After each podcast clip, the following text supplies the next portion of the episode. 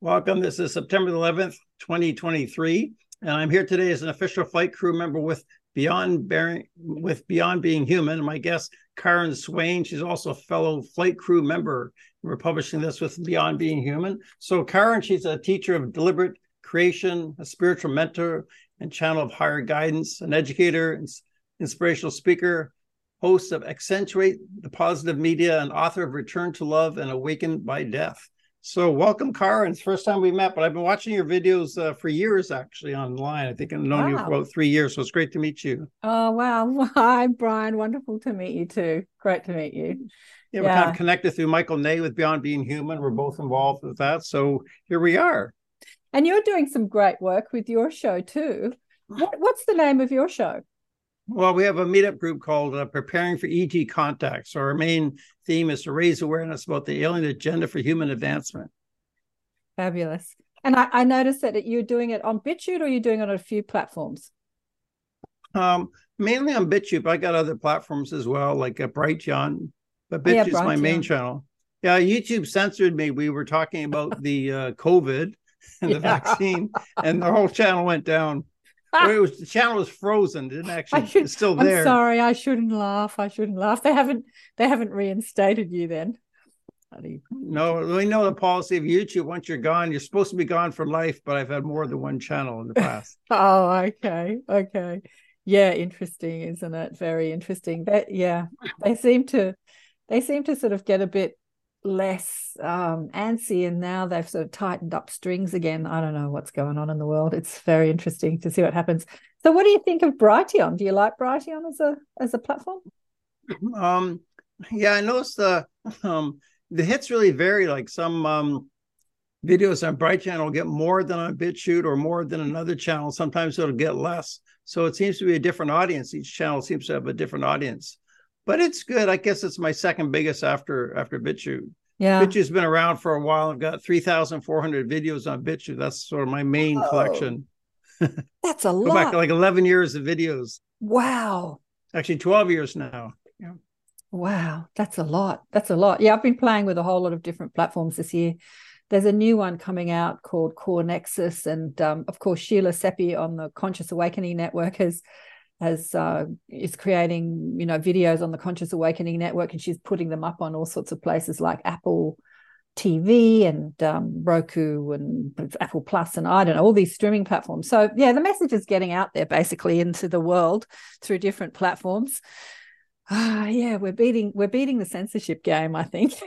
Yeah, I, I, think I first discovered you like you have your own talk show, and I was following Suzy Hansen. I think I watched all of her videos. So that's how I discovered you. You had some really good interviews with her. Her, you got really great rapport from her. Maybe we can start off like our impressions of like the various categories we talk about with Beyond Being Human. We talk about like ET visitations and star children, and you talked to Suzy a lot about that. Do you want to start off sort of with that? Yeah, Suzy's amazing. She she's one of the, you know, I've been doing this for about 14 years now, actually longer for about 25 years Wow. When I when I was in my 30s, um, well, even when I was in my 20s, actually, I won't go into my whole story, but people used to say to me I was incredibly shy, and people used to say to me, "You're going to be standing in front of thousands of people talking one day," and I'm like, "That's never going to happen," you know, that's never going to happen. Oh. Anyway, when I was in my 30s, I started a group after I read the Conversation with God books, and it was me and a girlfriend. That's how it started. I, and she said, I love those books too. I said, Well, let's get together and talk about it. And then a couple other people came and a couple others. And then one guy came, a friend of mine called Paul, we became a friend, who said, You know, there are other groups out there talking about this sort of information, conscious spiritual information. And I said, No, I didn't know. This is pre internet. And so I found a couple of other groups and I started facilitating one called the Academy of Lights. And I was showcasing for about five or six years teachers every Monday night there and uh, and then I went on radio probably about 14 years ago. So I've been doing this for a long time, bro. wow, longer than me. I thought I did this for a long time. longer than you.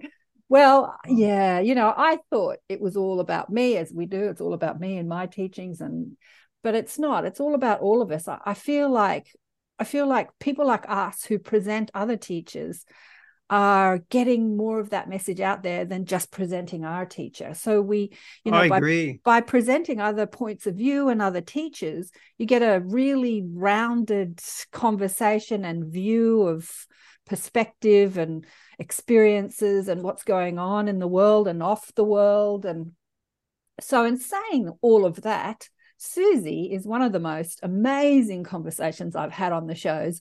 And as far as her ET contact, in that she was up on the ships when she was a kid and she was being taught by the ETs.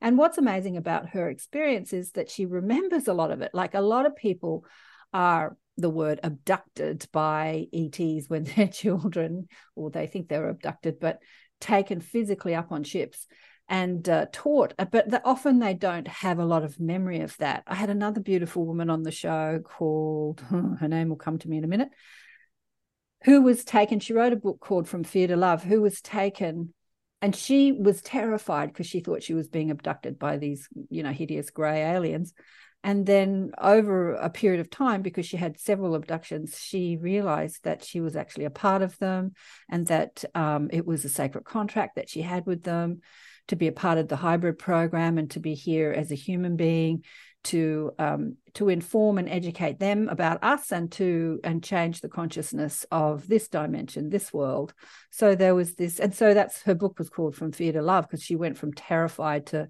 love at realizing her soul contract.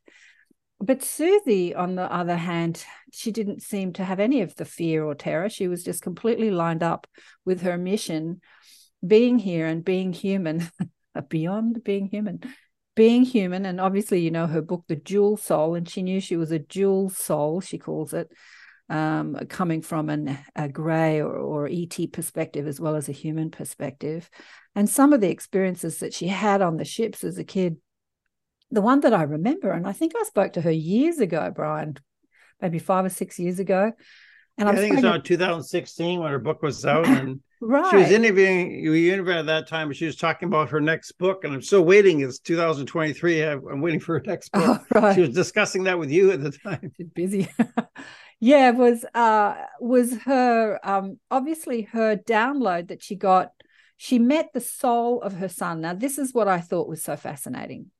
We as humans, we like to organize and compartmentalize things. You know, we like to say the ETs and the spirits and the angels, and we put them all in separate baskets, right? Not understanding that this universe, this world, this consciousness and beyond is just one energy with different intention and vibrational frequency, but it's all interact interacting simultaneously. And as humans, we call, talk about life and death, you know, like cross over to the other side. Is there life after death? You know, we have all these crazy questions. So Suzy is on the ship and she's introduced to an energy orb. That I think she said it was an indigo color. And the ET said to her, This is a soul that will incarnate as your son on earth when you grow up. Like she's a child at the time. So get to know this energy, this frequency, because when you grow up and have children, he will be your son. And I just loved that these physical beings, be the ETs, were interacting with souls before a soul had incarnated into some sort of physical experience or universe, that they were together in one realm.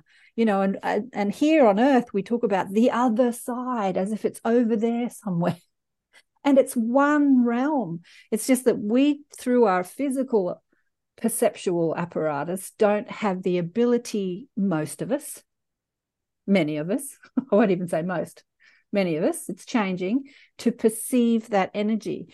So here she is up on a ship with ETs talking to a soul. And she started chasing it around the room and playing chasing. She's a kid, it's an energy orb. And then she said that she received at that time that she met her son the download of the three waves of volunteers. And that's where it comes into the star children that there would be three waves of volunteers. And obviously, she gets kind of upset about it, which I find really interesting because everyone attributes this knowledge to Dolores Cannon, who received a lot of this knowledge through her hypnotic clients about the three waves of volunteers. And the first wave is the indigos, the healers, the psychics, you know, what do you what do you want to call us? There's so many flavors and names we've given it to us.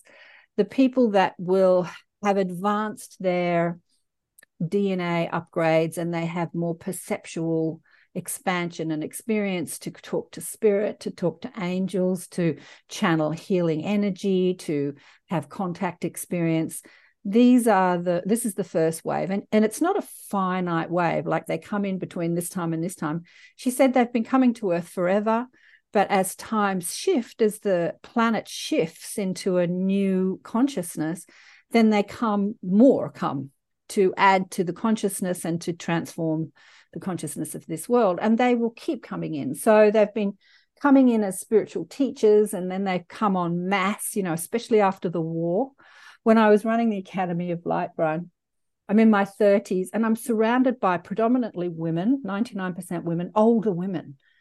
And I'm thinking, what is this young 30 year old girl doing hanging out with these old birds, you know? Now I'm one of those. yeah. Now I'm one of yeah. those old birds. Oh. But but I was, you know, what had happened is after the war, there was the baby boomers, you know, there was like all these babies born, and many of them were a part of that first wave in that they came in as female because they wanted to expand the feminine, what we deem as feminine energy, which is psychic, creative, intuitive energy, um, even healing energy. And so lots of women came in and they were a big clump of those. So, so that's why I was hanging out with predominantly older women. Many of them are past now. But as I say, that first wave keeps coming in. It's like it doesn't stop. And then the second wave, uh, as Suzy was given, are called the communicators. So these are people that have had experiences. Maybe you're one of them, Brian. Have you ever had any experiences? Oh, um, not many experiences, but I feel I'm I'm trying to you know do the communicator job. Yeah, I might not be one of the communicators, but I feel I'm I'm I'm trying to align with that role to help out there. yeah. Yeah. So these are people that have classically had abduction experiences, near death experiences, spiritually transforming experiences. And when they have them at the time, now classically they're older, like our age, right? um, society wasn't ready for that information. So they've kept it under their belts like their whole life. And then over the last 10, 20 years, as the um, consciousness of our planet has shifted and the information technology and, and the spread of this information has become m- more accessible, they feel comfortable to speak about what they've been through. And we've seen this huge, you know, oh, what's the word I'm looking for? Renaissance, not the right word, but many people coming out of the spiritual closet saying, I died or I went up on a ship, and it's all over our YouTube and BitChutes and all those, you know, video platforms all over our internet. And these are the communicators. Yeah. So, uh, you know, I loved uh, one of my favorites is Kevin Briggs. Have you had Kevin Briggs on your show? Uh, well, I've I've emailed with him. We're going to get together in a couple of weeks for the first time. Yeah, so he contacted but me. I've watched his videos. Yeah, a few years ago. Oh, one of the most amazing ET beings on the planet, and he just loves being human. He's so human. He just loves walking the dogs and having a barbie and going to the pub with his brother. He just loves being human. He even went astral traveling to the spirit world, and he said to the uh, he was hanging out with all his dead relatives. He said, oh, I'm not going to come back now until I've actually left my body for good because I'm really enjoying my physical. I love that about Yeah, he's him. here. and uh, so, but his guides had said, to, you know, he had never told anyone who he is or what he's experienced. He's like, he was in his 60s, and then his ET guide said, Right, Kevin, only a few years ago, maybe four or five years ago now. Right, we want you to write a book. And he's like, Nah, no, I can't do that. They said, Don't worry, we'll write it through you. All we have to do is, is you know, do the typing and uh, and that now we want you to start talking about who you are and what you've experienced. And so he's one of those classic communicators. He thought he would go to his grave never telling anyone who he was except for his um, wife obviously and his brother and maybe a couple of friends. And now he's out there speaking about the amazing experiences he's had and his ability to astral travel at will and project his consciousness um, what do you call remote view and uh, yeah. like fly around the cosmos in a um, in an astral spaceship that he created with his mind and and he's downloaded quantum physics you know it's like incredible what he's done it's just so normal. So anyway, so that's the second wave, right? The communicators. Yeah. And and as I said, as society shifts and communication becomes more available to more people, and they don't feel scared that they'll be ridiculed. Everybody eh, becomes a communicator who is a an indigo, an ET experience, or a near death experience. Like everybody starts speaking about it because they feel it's safe. And now there are groups and, you know, ions and you know, ET groups where people can get together and feel safe to share their communications. And, and yeah, the internet really makes it happen. Like it's really the right. technology that allows this, especially like video, like Zoom. You're on the outside plane. You're in Australia. I did mention that, and I'm in Canada. Yeah, that's what makes yeah. it safe. And there's all these videos, and people can do it from the privacy of their own home without actually going to a group in person. So exactly. they open up more. It's because of the the technology, the internet's really opening us up. Yeah, it's beautiful what's happening, and and uh, eventually everyone will feel safe to communicate and uh, there'll be lots of communicators. But that was more of a finite group. That was a group that had a specific job to do that to have the experience and then to communicate. It now the third wave of volunteers is, is given to suzy. And you know well you should get suzy on the show and she can she can probably tell you a lot better than me but i remember it because i was so fascinated when she told me about it uh, I don't know what she called them, but the activators, I think I've given them that name. So these are people that incarnate into a human form. And most of their life, they're not interested in any sort of consciousness, spiritual, you know, information. They just do what they're here to do. They become doctors and lawyers and, you know, mothers and teachers. Yeah, I think and, she called them implement implementers. Like her son is an implementer. He's not involved right. in the full community, but they'll okay. take on roles within society, like leadership right. roles. And then she said, well, these are my words actually, when the shift hits the fan, which is kind of what's been happening over the last few years, they wake up. They have this like, I know exactly why I'm in this job and what I'm here to do and and how I'm here to shift, change the system. So they they embed themselves inside archaic systems, and pretty much every system on our planet is archaic. In the education system, the transport system, the um, the government systems, like even our food systems, like there's not a system on the planet that needs to be up for review.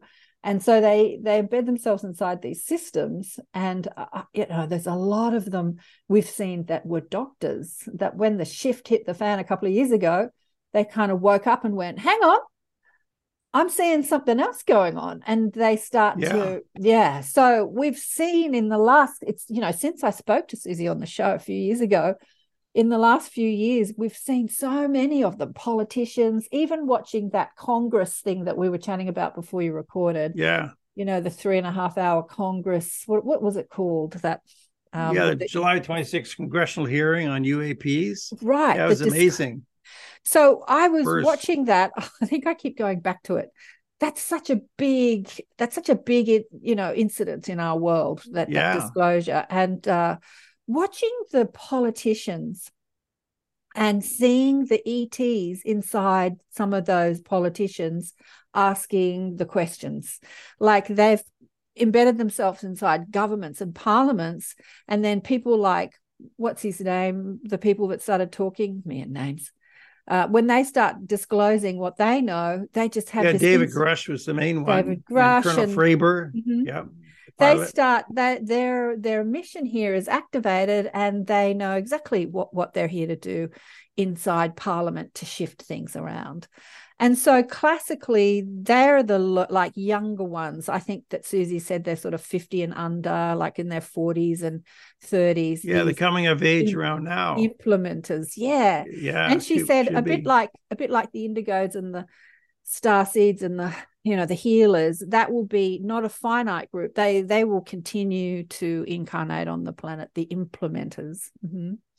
yeah, yeah, so that there's um I, you know i've had many clients and friends that have talked about their family or husbands or that are not interested in meditation or spiritual work in any way shape or form.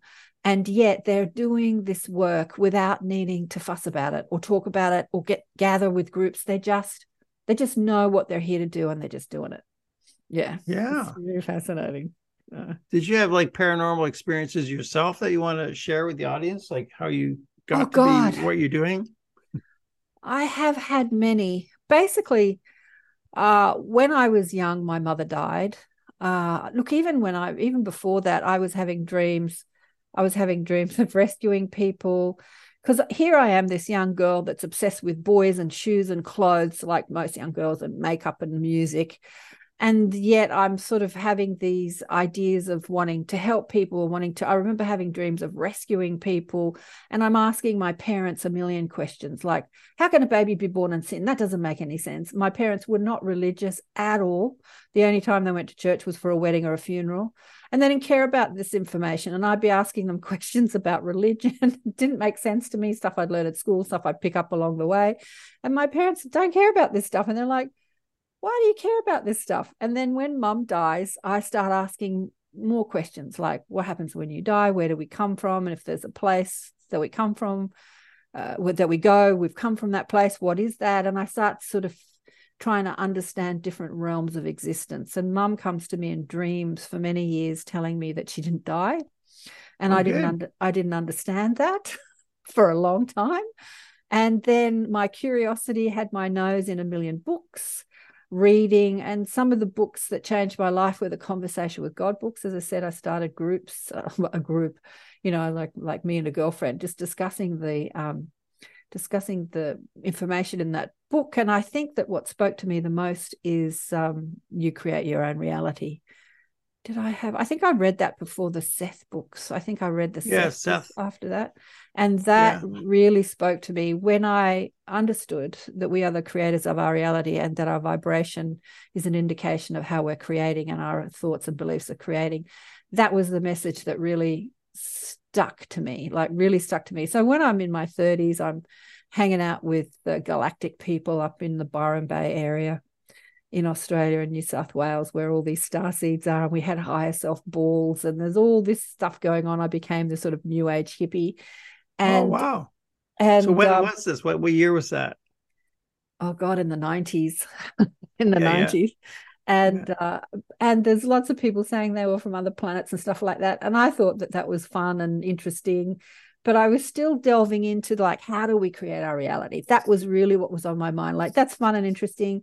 And then it was probably about 10 years ago, Brian, maybe eight, that the whole galactic conversation seemed to be the thing that fascinated me the most. Like I shifted from consciousness and you create your reality in that sort of Abraham conversation, you know, the channelings of Abraham and Seth and and I started getting interested in things like Bashar, you know, who's who's speaking the same information uh, that we are the creators of our reality. And then I started connecting more to my galactic guides. I, I did a talk up in Byron Bay about life after death, and the friends of mine who put on the conference had a um, afterlife conference, and then the next couple of days after that, they had a like UFO um, ET conference. They sort of separated the two conferences. And so I was there for the like witnessing the people speaking in the UFO ET conference and after I did my talk about the afterlife. And um, there was this amazing young woman who'd drawn all these ET beings. And I sat in the audience mesmerized because the energy, the frequency, and the look of these beings was a drawing that I'd done when I was like 16, thinking I was doing a fashion drawing. And I had drawn this. Oh, so you saw them yourself. I did, but I just thought I was being creative and it was like just this fashion. I was drawing fashion, but I put antennas on this being. I just thought, I just palmed it off as fashion. So I had this realization that I'd been connected to my ET guides my whole life. And uh, like, yeah, it was another wake up call about 10 years ago. And so then I started talking to them. And then they were the ones like the Arcturians, the Andromedans, the Sirians, the Arcturians specifically are the masters of mind, are teaching people this is the information that's channeling through the Abraham, the Seth materials, the Bashar, about our ability to affect this environment through our beliefs and how we are the creators of our, we are co creating this matrix, this environment. And, um, and they sort of open the curtains to how it all happens, how we are the creators of our reality. And and it's the same conversation, but I just realized that there are these oversouls that are these higher consciousness beings that live in different realms and have had that have created different matrices, different worlds, if you like, that are overseeing this world and that are helping us evolve. And their message is the most important message is to take back our power of creation. So when we think about creation, it's not just about creating money or cars or houses. It's creating uh, an experience. It's it's taking back your power and knowing that whatever happens outside you, you can respond to it depending on you know what you believe. And if your response is something negative then you have to bring it back to yourself and look at what you believe about yourself or life. And then you have the ability to shift that to change that. And as you do you literally shift the matrix of this reality or you jump chart timelines. You can jump timelines and um, yeah so it's really very fascinating the whole thing. But that's my main focus as a teacher of deliberate creation to let people take back their power, which means that we can do anything. It's said in the Seth books there are only two rules to life, not laws, rules. The first one is one, you create your own reality, and two, there are no limits. Wow. So I'm wondering what's your direction ahead? How do you see what, it, what what are your plans for the future with what you're doing? What are my plans for the future with what I'm doing? What a big question. Uh, well, it was an extension of what you're already doing, I guess. As as we talked about before, as somebody here to expand consciousness and expand this, pretty much everyone I talk to uh, delves into uh, taking back your power of creation in a way, saying that you know I've created this experience. Whether it's somebody like um, the person's name who escaped me, who wrote the book From Fear to Love. I'll look her up in a minute and get her name. She had this realization that this terrifying experience of abduction that was happening to her was something that her soul had created. It's really that knowing that everything that you participate in this life, there has been a sacred agreement that your soul said, This is what I'm up for. I give myself this challenge. And when you see your life through your soul's perspective, then you can understand that you know you can you can experience this life differently. You cease to be a victim of what's happening in the world and you you take back your power to if you don't like what you see change it. Like seth said the only way that you can change your reality is changing your perception of it or your belief about it. Uh, and so when you change your belief about something as Wayne Dyer used to classically say, uh, when you change the way you look at things, the things you look at change. So yeah, you know, we can we can hate on something, we can judge it, we can say no, this is wrong. So interesting. I rewatched a movie last night called The Suffragettes. It's got all these great actors in it: Meryl Streep and Gyllenhaal. What's her name? Casey Gyllenhaal and stack of uh, a bomber, Bonacar, uh, Helena Bonham Carter, you know, all these great men names. And uh, these women were fighting for women's rights and the vote, right? And they were doing these terrible things. And the whole way, it was an interesting movie and great actors and everything. And it was history, you know, it was based on history. I'm just shaking my head, going, that's no way to create change. You know, that's just no way to create change by fighting. And that's what that's what's happening over the last few years. They see yeah, a lot of polarization. Yeah. Right. They see corruption and they're like, no, this is wrong. Can't tell you how many people send me petitions and say, sign this petition. We don't want this and we don't want that. We don't want that. And Esther would say, and I would, when I talk about Seth and Esther and Abraham, and all this is coming from this stream of consciousness that the Arcturians have talked about, this mental stream of consciousness of taking back, of knowing, you could call it God or source if you like. You can't scream no in a vibrational universe. When you put that energy out of no, you're actually adding to the very thing that you're not wanting. You're adding more negativity to the world. Mm-hmm.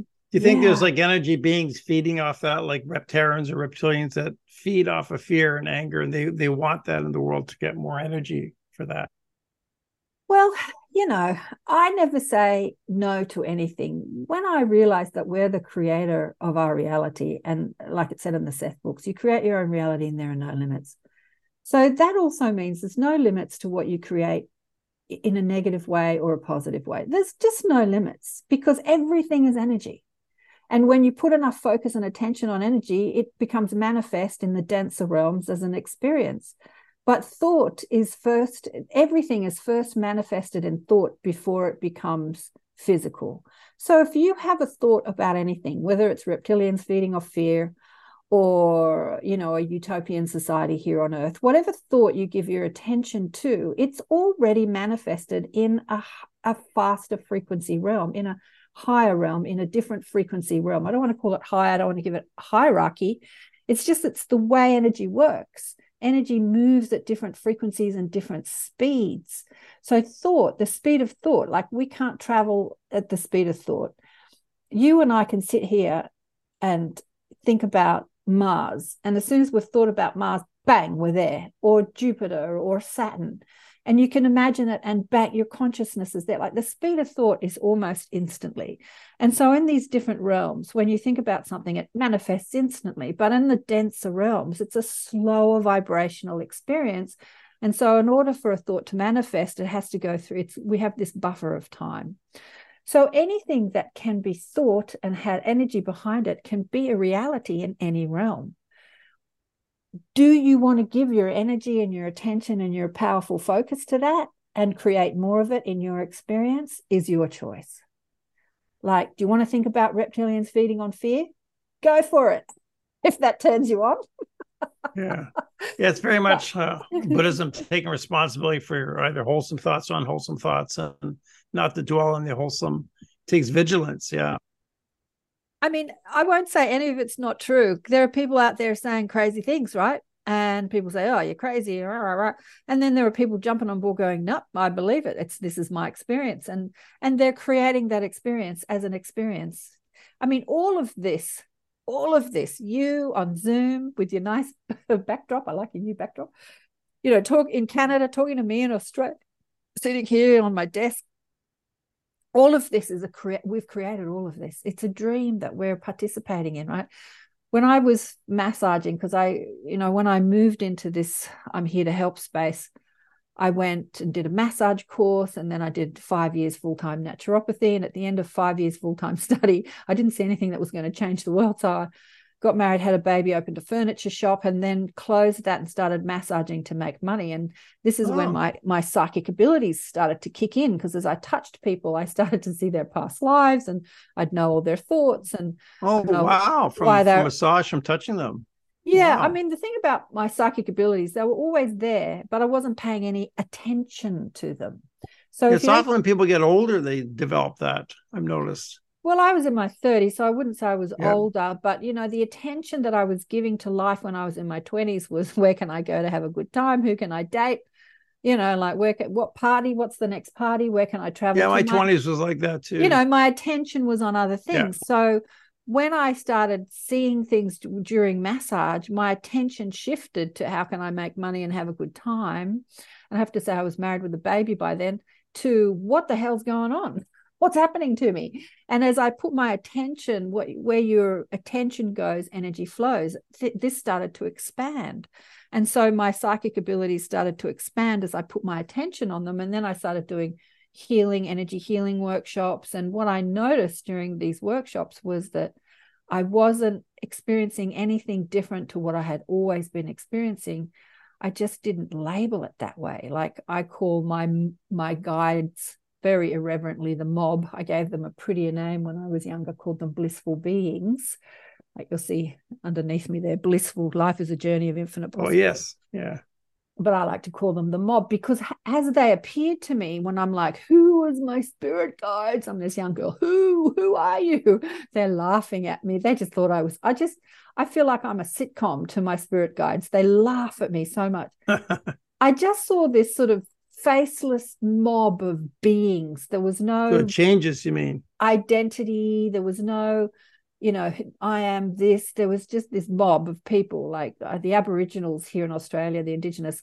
They call their family the mob. It's a it's a word that we use quite a lot down under. So oh. I used to oh. call them the mob. You know, the mob. So how did and, you perceive them? Was it like thought impressions coming into your mind? Well, I always called my guidance my common sense. Like I would have a question and I would get an answer. And I would reject the answers for the most part, because when I was a young, independent, adventurous, you know, young girl, I would want to do crazy things. And I would get really good common sense guidance, like maybe don't do that, or maybe go there and do this or whatever. And I'd kind of go, nah, that sounds boring. so it's like a parental influence in your life that gives you this exalted information that you can ignore or not. And I kind of chose to ignore a lot of it in my 20s. And then in my 30s, I started listening to it. And as I started listening to it again, I put my attention on it it started to expand. And then I realized that this thing I called my common sense was actually uh, my guidance coming from what I reverently call the mob, because depending on what I was doing, I would get different. And this is for everybody. This is for everybody. Depending on what, what your intention is with your life, you'll have different groups of energies, organization of energies, call them souls or spirit guides or ETs or whatever you want to give them, that will come to influence you during this experience. So, for instance, when I was doing energy healing, I was starting to put my focus on this guidance from other realms. And then I was looking inside people's bodies. And I remember I had a client on my massage table one day, and I had this Chinese doctor came in and he wanted to teach me Chinese medicine. And uh, I had at this i had finished studying five years of naturopathy and the school that i went to had a chinese medicine school. We had the chinese medicine school too. And i remember i looked at the chinese you know learning acupuncture and meridians and all that sort of stuff. There's a lot thought, to it isn't there? yeah. there's a lot to it. That was also a five year full-time course. I did the naturopathy one then there was the chinese traditional chinese medicine. And i had opted to do the naturopathic and not the and i remember saying to this chinese doctor in spirit thank you for your guidance. It's lovely that you've come to speak to me, but I, in this life, I didn't choose to go down that route. You know, I didn't choose the Chinese medicine. You know, I made that decision quite distinctly when I chose naturopathy and not traditional Chinese medicine. Yeah, of course. But, you know, in the healing arts, you can contact any healer and spiritual great master that's been the walked the earth or not walked the earth. You can you can talk to the angels that will come and help you and uh, you don't i don't these days like we had a little bit of a guidance session before we turned on the recording. I don't really have an identity yes, thank you yeah. I don't really have an identity. I just i just i have an intention to help. And so when somebody says you know this is happening to me i ask my mob what's going on for them? Let me have a look in their energy field. So i know i've got this this stream of consciousness that's got my back and if I can't figure something else, they'll give me the information. Or if I need them to show me something, I'll say, show me this, show me that. What's going on? What's the past life? And it'll it'll be instantly there to show me what's happening. And I love that. You know, I'm never bored. It's good. You, like you say, have no identity. And that's like the core concept in Buddhism that we have no permanent sustaining self. It's changing all the time. We really right. have no permanent identity. Right. Interesting. Yeah. Wow. Yeah, I yeah. love that. Love that's so that. true. Yeah. Yeah. So uh yeah, so it's it's lovely to have this ever infinite, omnipresent, ever flowing energy stream of consciousness that flows to me and through me. And it's beautiful. But when I say me, I, I want to take me out of the equation. It happens for everybody. And my mm. experience is because I because I put my focus on it. And this is the way we create our reality. Reality, what you focus on expands. And so when you put your focus on something, you expand that awareness or that consciousness. And um, what happens in this world is that when something arises, let's look at health. So we have a symptom in our body we put all our focus on what's wrong with it, uh, the, the symptom. Oh, I'm in pain, or this is happening. And then we go, I want to fix that. So, as we have the idea, I want to fix that, we expand the symptom because when you say I want, you're actually saying I haven't got. So, the reality that you're creating is a reality of lack of that which you want. And what most people don't understand is with their powerful focus. I was having this conversation with a dear friend who came to visit me yesterday, and her husband, who's 89, is quite ill, but he was a very powerful um, man in his time, but he's sort of buying into the old age drama, and there's a lot of illness happening and what I was reminding her to remind him is that in a moment he can change his condition by sh- simply making a decision. And she said, Yes, I've seen him do that so many times in his life. Like no, nah, this is bullshit. I'm going to choose something else. And bang, his reality changes. And that's what I did. I said to her, I did it when I was a young girl. I grew up uh, as an asthmatic and I had a lot of hay fever symptoms when I was a child. Both my brothers oh. and I had the whole asthma thing going on. You know, my you brother grew up in Australia as well. Mm-hmm. Mm-hmm. Asthma was yeah. really common. I don't know what was going on, but asthma was probably part of the collective consciousness. All the kids had asthma. And I remember I was oh. a young girl, I was probably about 22, 23, and I was living in a shared house with a whole lot of young people. I was a naturopathic student, I think, at the time. And I had left the house to go out somewhere. And I remember driving to my location and having a panic attack because I had forgotten my puffer, you know, the, the puffer thing. Oh, I really? I used to carry it around with me religiously. To breathe. Yeah, just in case I had an asthma attack, right?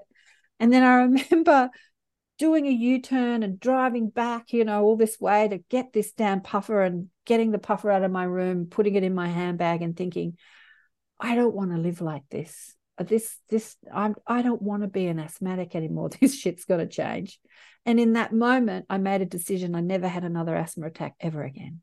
Really? You chose never. not to have asthma? Yeah, done. So you're healed. made wow. a decision made a but decision. how how do you do that just by deciding to by deciding to by deciding to Holy and smokes. this is the power of our reality we have when we decide something and we like esther would say make a decision and line up with it I was telling my friend the other day that I had a relative who was in her 90s and she, her husband had died a few years behind, um, before her. And she was desperate to die, but she wasn't sick. And she kept saying, How do I die, Karen? How do I die? And she thought if she stopped eating, she might die. Or anyway, the, the nurses used to come. She was like trying to kill herself, like trying to just, she just didn't know how to die. And, and I reminded her, I said, You know what? Hope, her name was Hope. It's like anything that we create in life. You make a decision and you line up with it. So you don't say, I want this. You say, This is happening. And she kept saying, I want to die. I want to die. I want to leave. I want to leave. I want to die. And she just wasn't dying. And then her husband's niece, who was looking after her during this time, because she was diagnosed with a bit of cancer, and she's like, Yippee, this is going to kill me. But it wasn't, oh, she, was, she wasn't sick enough. It wasn't, you know, oh. she was anyway, so she I went over there. She lived in New Zealand. I went over there and spent the last three or four weeks with her um, as she took as she made her transition. Every day she asked me, "How do I die?" And then one afternoon, Carol had said to her, I'll um I won't come tonight, but I'll come back tomorrow to see you. And she looked at her and she said, I won't be here tomorrow. And I thought, she's made the decision. It's like, I don't want to be here tomorrow. It's like, I won't be here tomorrow. And I remember the nurse said to me that afternoon, You know, she's not going to die anytime soon. And I said, She's not. She's not in the throes of death. There are symptoms that happen that tell you when someone's close to death. And I said, Really? She said, Yeah, she could have weeks or months. And I'm like, Really? And that night she transitioned. She died about three or four o'clock in the morning, like she left wow. her body. So she made the cause of death was. you know what it was? Decision. Yes, so like, I made a decision and lined up with it. Yeah. So it's interesting, you know, there's so many things that we think we want. When you make a decision that it's yours and you and you line your frequency up with it, then it's yours. Then it's your. How experience. would you define uh, ascension? Do you relate that to ascension? Like, do you think in terms of the globe? Is it an individual thing? Is it a group thing? People talk about that. Ascension for me is the awareness of our powers of creation. Uh, it's it's moving into a new frequency of an experience on planet Earth when we understand who we are as sovereign, infinitely intelligent, connected to source beings, having a physical contrasting experience. And so for many years we've we've bumped around on this beautiful ride called physical life. Um, bumping up against the contrast that's a, that that is afforded us here, like death and disease and fighting and negative emotions, feeling victimized by it. You know, this is happening to me and I've got to overcome this and I've got to overcome that, and feeling powerless to change. Or if we want something to change, we fight for it, like the suffragettes. You know, let me blow up some politicians so I can get the vote. And that, yeah. That is a very limited perspective. And ascension is the awareness of who we are as an extension of the source and the creators of our reality. We are the creator, like we call God the creator, but we are that extension. We are a holographic image of the source. We are an extension of source energy flowing into a physical third dimensional matrix. And as we take back our power, to understand we are the creator, then that we shift this matrix into a new frequency and we have a different experience. And that is what we're calling ascension. So I think in religious, okay. in religious things, you know, there's ascension has been like you ascend to heaven and you meet, you know, many religious like the Hindus and even the Buddhists say that you sort of meet the masters in other realms as you ascend. And I think that the Buddhists, if you meditate long enough, you turn your body into a rainbow body and you ascend to the higher realms. I mean, the word ascension has been used, but it's moving out of limitation of consciousness into expansion of consciousness and understanding who you are as infinite yeah. creative potential. Yeah, people say in different ways. I often think of uh, a wave where, like, the tip of the wave, but the wave is all part of the ocean. So if you had realization, you'd be, it's like the ground of mind or the universal mind that were part of that, but were individuated and we're trying to sort of realize that whole ocean of consciousness, that oneness. Right. Yeah, exactly. It's different. The Buddhist used the term nirvana, but the Buddha said it's it's beyond words. You couldn't really describe what it is, so it's, yeah. it's left very vague what, what it, exactly yeah. it is. But we use different words for this. Yeah, yeah. So, what about you, Brian? How did you get into all this? Um, well, um, I guess when I what I had a roommate when I was 31 back in 1991 took me to a local Buddhist center. That's how I got into Buddhism. And as a, a child, I had some paranormal experiences. Like I would feel a state of paralysis and then a vibrational state, and I start to lift up. So it was like you know the astral travel symptoms. I didn't know what it was at the time, so I was quite scared, and I would sort of start to lift up, and then I'd be hanging out the, the bed. And this was a repeating experience, like from age five to eight, it would happen repeatedly, and I kind of lived in apprehensive of this thing coming over me at night, but I didn't know what it was. And then I read the book uh, Journeys Out of the Body by Robert Monroe. My dad got it when I was 15. Yeah. And I realized, oh, that's what was happening to me, the vibrational state and all of that. Yeah. Yeah. That was my first sort of paranormal so from that time, I always believed in you know conscious beyond the body, life after death. And but in 1991, I formally got into Buddhism and you know kept main that as my main path. So Buddhism gives you a whole cosmological understanding of the universe and realms and things like that. Yeah, I think of all the major religions, Buddhism is the one that is the most expansive. Uh, that, but they still have a lot of dogma and rules and regulations that one needs to follow in order to comply to their um, understanding. Um, yeah. Yeah, but, I'm interested in like in the, the Vedic uh, Hindu uh, Upanishad. I don't know a lot about that. Buddhism yeah. similar, you know, and yeah. all that Eastern mysticism from India. I got a lot of respect for that. Yeah.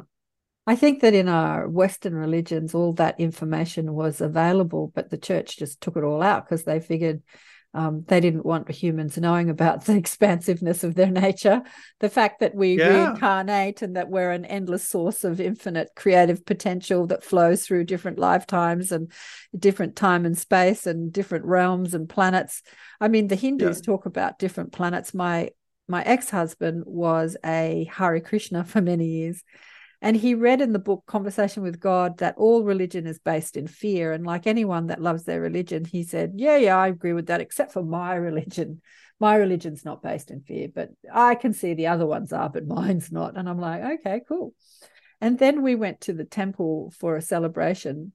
And like in um, in Western religions, there were people dressed up doing sort of like nativity scenes, like doing different scenes out of the Bhagavad Gita, the Bhagavad, I can't even say it, Bhagavad you know, Bhagavad, Bhagavad Gita, yeah, the religious books, and you know, singing all the hymns and making all the music, and it's fun. It's great. It was fun. I used to really enjoy myself, and and he had a bit of a freak out. He he looked up at me. He was sitting in a in a chair watching one of the plays, and he said, "We have to go right now." And I said, "Why? I'm enjoying myself." He said, "No, we have to go right now." And he got in the car and he wouldn't talk to me on the way home. And when we got home, I said, "What is going on with you?"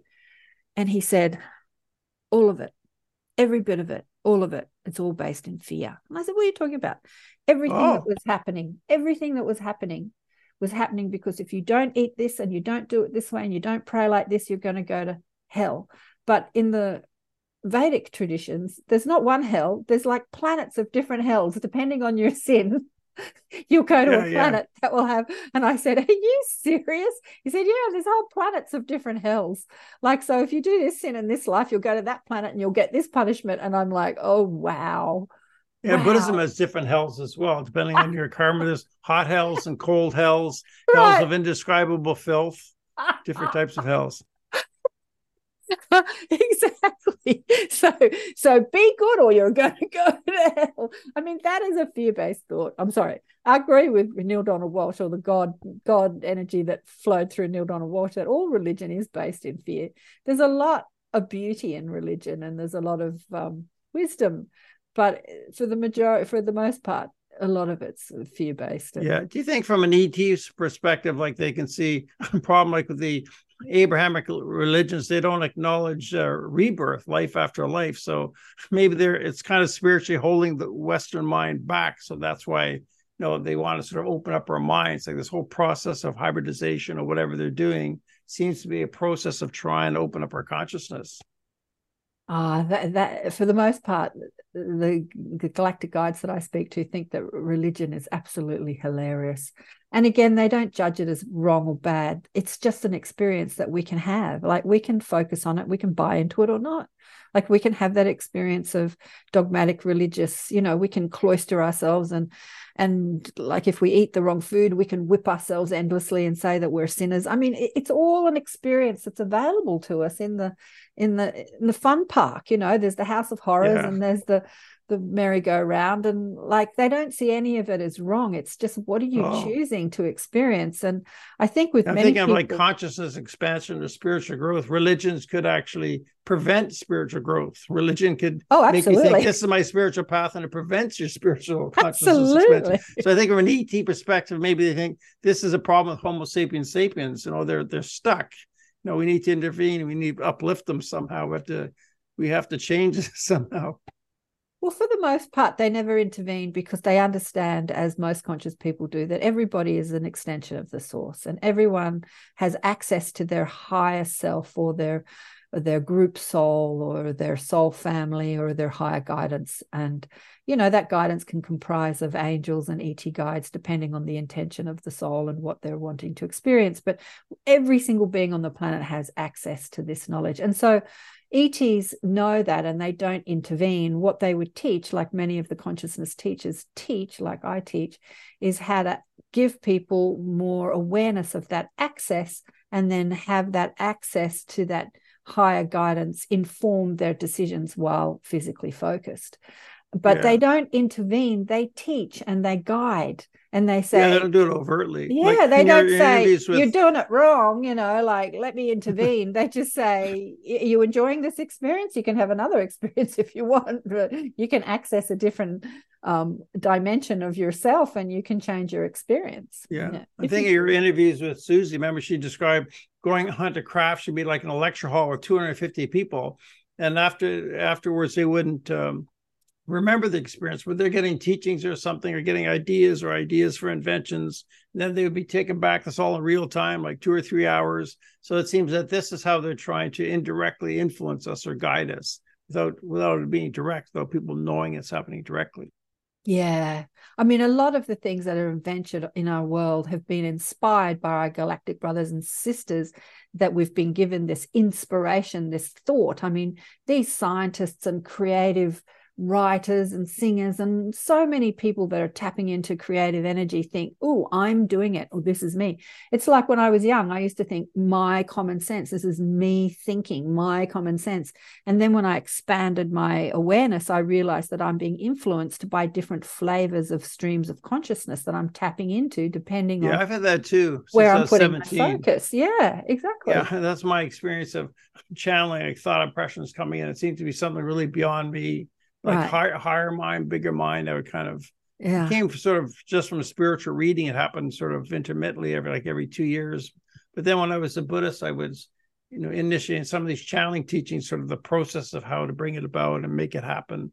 More of a sort of mechanical understanding of how it works. Before that was just this mystery, but I know, you know, I've had that experience myself of feeling like you're getting some guidance or ideas or impressions coming in. Yeah. So let me Very ask mysterious. you, Brian, you started the Buddhist meditation in 91. What got you into the whole galactic conversation? Um, yeah, my very first Buddhist lesson was about Buddhist cosmology. The Buddha describes the, the Devas actually had. I got my my book here, and my book I got three Buddhist books, but this is just the level of levels of heaven. I don't know if you can see this here. Like there's uh-huh. the six lower heavens of the central sphere, and then the fine material sphere above this. So that got me, I guess, got interested in cosmology. That the idea these Devas, another term for angels, they they have some relationship with us. The Buddha even said you should be mindful of uh, mindful of Devas. So that got me uh, interested in UFOs and aliens. Then in 2006, a big change as I discovered uh, YouTube when it was invented, and I you know punched in UFOs, interested in UFOs. So I just son of mine all this information about extraterrestrials. So as a Buddhist, I was trying to you know have with a Buddhist worldview of Buddhist cosmology trying to figure out how these devas could actually be ETs or mm-hmm. how ETs could be in the spiritual form. And the Buddha even described one of his discourses. He said, God, car is fit for gods to have as well. So the Buddha would actually describe the vehicle that the Deva cruises around in. And Buddhist cosmology, you have the, the car body, right? The car body. Yeah, yeah. Yeah, KA. describe that. Yeah, that's what I say. People say, "Why do you call yourself Karen and not Karen?" Yeah, Karen. yeah, I said the car body, the KA, like I make the capital A in my name. It's like the vehicle the soul cruises the cosmos in. It's like it's, it's a vehicle, the car, the car. Yeah, yeah. Mm, go on, go on. Sorry, go yeah, on. Yeah, so so Buddhist cosmology uh, can give us some understanding of ufology. So I always wanted um, Buddhists to give some advice to ufology and for ufology to take Buddhist cosmology more seriously. I think the, the Buddhist cosmology can give give us some guidance about the nature of extraterrestrials and ETs. So I've always been trying to marry up those two, like UFOs, ETs, and Buddhist cosmology with the Devas. That's always been a big interest of mine all through my my Buddhist life. So uh, so 2006 when I really started getting into the whole ufology ET aspect. 2006. And do, uh, have you got galactic guides that guide you that you're aware of? Have you asked? Like, there's no uh, coincidence that someone's obsessed with ETs. you know, like there's if yeah, you're interested in um, ET topics, there's a reason. well, I've had uh, I've done Buddhist uh, sort of higher realm Deva invocation uh, channeling since 1994, and I was living in Thailand. I got initiated to that, and so in recent years, I'm, trying to relate that more to the to the Greys, like from studying uh, like Suzy Hansen stuff and Jeff Selver here in Vancouver's experience is similar to Suzy Hansen. I've just been dwelling more on the Greys, trying to tune in with them. So it's uh, okay. so maybe maybe I'm getting some impression from them. It's mysterious. yeah, there's a couple down here in Australia that are very connected to the Greys too. Uh, let me go to my website. I'll read Me and names you know how many names can we retain in our head at one time? Yeah, yeah grays uh, and mantids I have a lot of respect for the mantids they seem to be the top of the sort of the architects of life across the galaxy and yeah the mantids are amazing. I remember when i was in my 30s going up to byron bay where did i meet? I met a friend of mine called anna nara and her story was amazing. Uh, she had tried to kill herself. She was leading this human life and i don't know things weren't working out and she was thinking life's too hard and she tried to kill herself. She woke up in hospital. I think she had a walk-in experience. And she's like, I've got to go up to Byron Bay. And she goes, she doesn't know why. She doesn't know anything about Byron Bay. And she goes up there and she meets a teacher up there and she starts an ascension course. She starts doing an ascension. Now she's like a sound oracle and she brings through galactic frequencies through her voice. She's amazing. Anyway, wow. um, she told me about Dr. Lawfin. So this is like 25 odd years ago. And he was like a nine, 10 foot praying mantis. And I'm like, okay, okay. it was the first time I heard about mantid beings. And it was funny because it would seem like totally crazy. As I said, back then I wasn't focused on the whole ET conversation, but it was around me. Like she was telling me about Dr. Lawfin, who's this giant doctor who's a praying mantis. And and I wasn't thinking, I, I kind of, a part of me was thinking that sounds pretty weird and crazy, but I wasn't dismissing it as not possible. It seemed to be possible. And uh, the mantids have um, communicated with me that they work with me too. And I'm like, why do you work with me? And they basically call themselves the architects of the universe. They are. I think they're they, architects. They have the they, plans. They, yeah, they do. And so they've, and I'm like, I don't understand why you're in an insectoid body. I just don't get it. To, yeah, to it seems so odd to us. Like it to, seems so strange. Yeah, to me, a human who has their perception of beauty and what it is to be human, you know, a 10 foot tall praying mantis is like a monster, right? And they said, well, for what we do throughout the cosmos, this body is very, um, what's the word? Uh, like it, it um, it's hardy, you know, it's it's it's a good form to take on uh, in order to do what they do uh, throughout the universe. It's it's like they can be. They can go to many different environments and not um, get sick by the environment and the bacteria and the microbiome of the different planets and and the oxygen and the different airs and the different frequencies. It's a very hearty f- form to take on, and I'm like, oh. okay, that makes sense. Yeah, because mm-hmm. they go across the galaxy, they bring life to planets throughout the galaxy. Jeff Silver describes them as gardeners. They they just want to bring life to other planets and moving around, mixing and matching. You know. Yeah, yeah, yeah. yeah. Now, let me give you the name of this mob down in Australia. Here we go. Paul and Cyan, the Zeta connection. Have you? Oh, I've, I've, done interviews with Paul and Cyan. There you go. Them. You have. Yeah. Ah, well, they're very yeah. good, Paul and Cyan. Yeah. Yeah. And yeah, Paul's yeah. got amazing experiences. Yeah, and a lot of real detail. And he's, he's like he says, he evidences what he's done. You know, like he's like Kathy Martin said, uh, she was really healed by the work he did for her. You know. Oh, yeah, they're very impressive. Yeah, yeah let me find this lovely lady who wrote the book from where are you? Because she disappeared off the internet. I tried to get her back on the show years later and I could not find her. Uh, I think I sent her an email. She said, Yeah, she's a grandmother now and she's, you know, doing her human life. But she said, Yep, yeah, I just completely disappeared, took down all my social media, just completely disappeared off the internet. Yeah, some people just leave, don't they? Or they yep. quit the business. Yep, yep, yep. There's Suzy. What is that? I'm looking at my shows 2018. I had a chat with Suzy. I can't find her. Where is she? There she is. Donna Lynn is her name. E.T. Oh, I, I interviewed Donna Lynn a couple years ago. Yeah, that was yeah. She had a, love, yeah. a man that she was quite close to, and she yep. said, "You've never felt that kind of love from any man. The kind of man, love you feel about man you've never felt from any yeah. man. Like a powerful love." I it's amazing that connection. I yeah, she's very story. good. Yeah, just yeah, loved. Yeah, Donna's. she's in Los Angeles. Yeah, that area. I think she's come back online now because, yeah, as I said, she disappeared for a while. Yeah, she didn't want to come back. I tried to get her back, and she just was sort of tuned out. So yeah. maybe we'll try and get her back. She seemed quite shy about it, you know. Yeah, you'll have to get Suzy on your show. I'll um, introduce you if you like. I'll send you an email introduction. I'd love because I, you know, Brian and I were talking about Suzy and I, and funnily enough, synchronicity, no such thing as coincidence. I looked on Facebook as I do most mornings, and a post of hers came up of her talking about all this disclosure stuff, and she's got a lot to say about it. And um, she had reposted a conversation, if you go to her Facebook page, that she had a few years ago, I think about four years ago, talking about um, um, disclosure. And let me see if I can find it. Oh, there's a guy playing a didgeridoo. Sorry. Sorry, I went on Facebook and this guy's playing a didgeridoo. Let oh. me see. Uh That's yes. okay, no problem. So um so she's she's you know exopolitics she's got a lot to say. She's created many uh groups. Here we go. Suzy Hansen, is there a plan and whose is it? So she's just uploaded this on her Facebook page.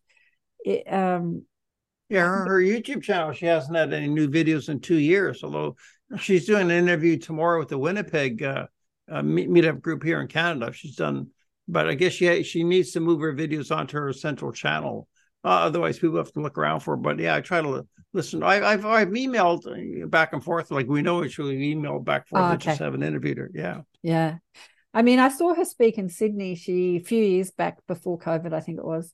Um, and I found it was interesting. People love for her to talk about the technology that she's been given, that the the Greys have given her to give to humanity, because they're they're feeding us this technology. And and she's been talking about this X-ray machine that's a handheld device. It looks it's about the size of a brush, and you can put it over the body, and it and it it'll do different things. Like it won't just show your bones; it'll show like your um, capillaries or it'll show your veins or your, it'll show the major arteries and it'll separate all the different things or or the lymphatic system.